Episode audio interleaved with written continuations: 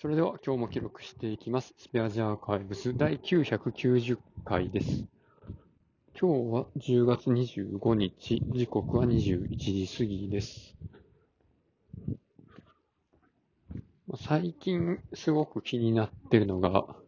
あの Python の開発環境を、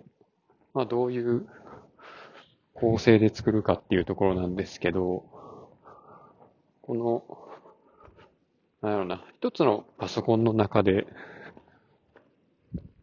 まあ、いろんな、まあ、プロジェクトのために、まあ、いろいろ、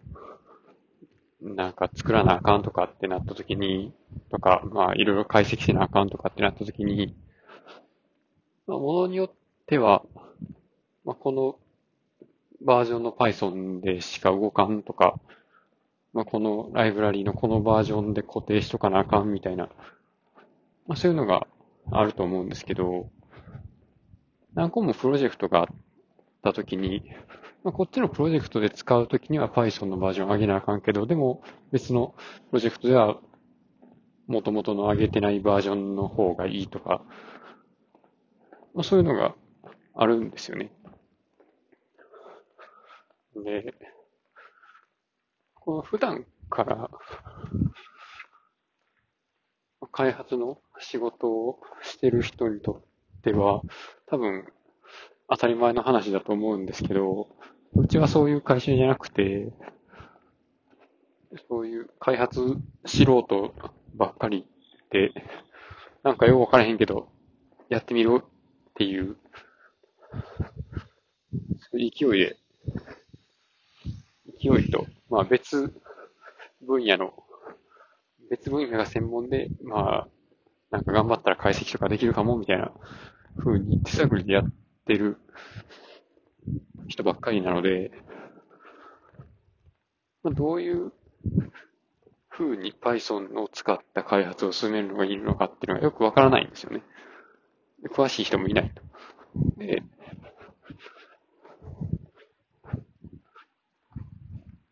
どうなるかというと、自分がメインで使ってるパソコンに Python をインストールして、で、まあ、エディターとか入れたり、直接ライブラリインストールしたりとかしていくわけですよね。で、まあ、それも Windows だったり、Linux だったり、環境はいろいろ、OS はいろいろなんですけど、そうなってくると、やっぱりさっき言ったようなバージョンを指定するのが難しいとか、ライブラリとかパッケージの問題でぐちゃぐちゃになるとか っていうのが、なんか最近、まあいろいろ出てきてですね。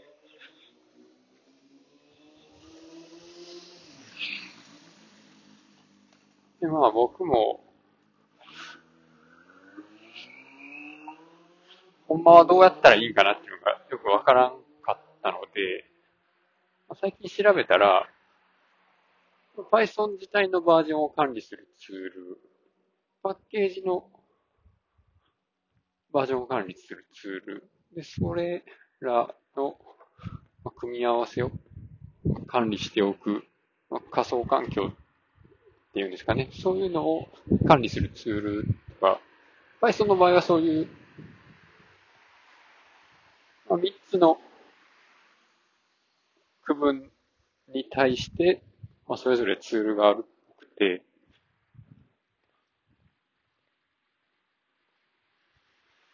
なんですけど、そんな3つの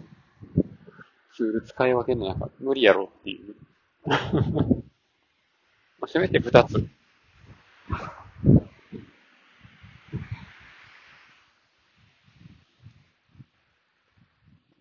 っていうのにしないと、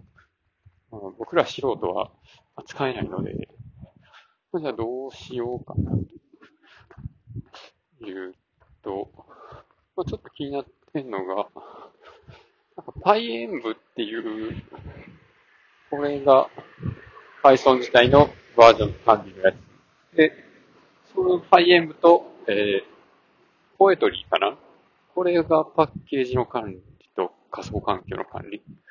とかをやってくれるらしくて。で、その二つを組み合わせるっていうパターンと、なんか今年になってから、あの、公開されてる、この呼び方がわからない RYE っていう、ライですかね。全くわかんないですけど、それを使う、なんか三つとも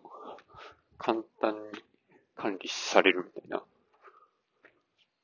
なんかそういうのが、そういうすごいツールがあるらしくて、じゃあどっちで行くかなっていうところなんですよね。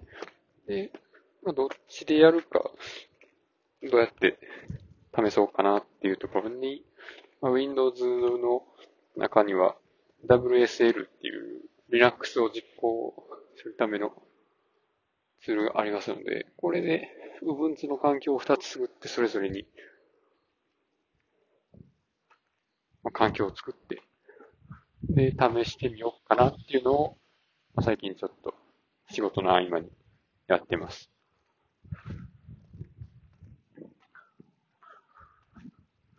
これ、どっちの方がいいんでしょうね。まあ、それはツール1個で済めばいいんですけど、まあ、それも、まあ、安定版とか、あの、会社で使えませんとか、ね、個人利用を前提としていますとかっていうのはあると思うんで、使うのが実際難しかったとか、あるかもしれないので、ちょっとね、まあ、半分自分の趣味も兼ねて、ちょっとやっていきたいと思います。で、今日この辺で終わります。ありがとうございました。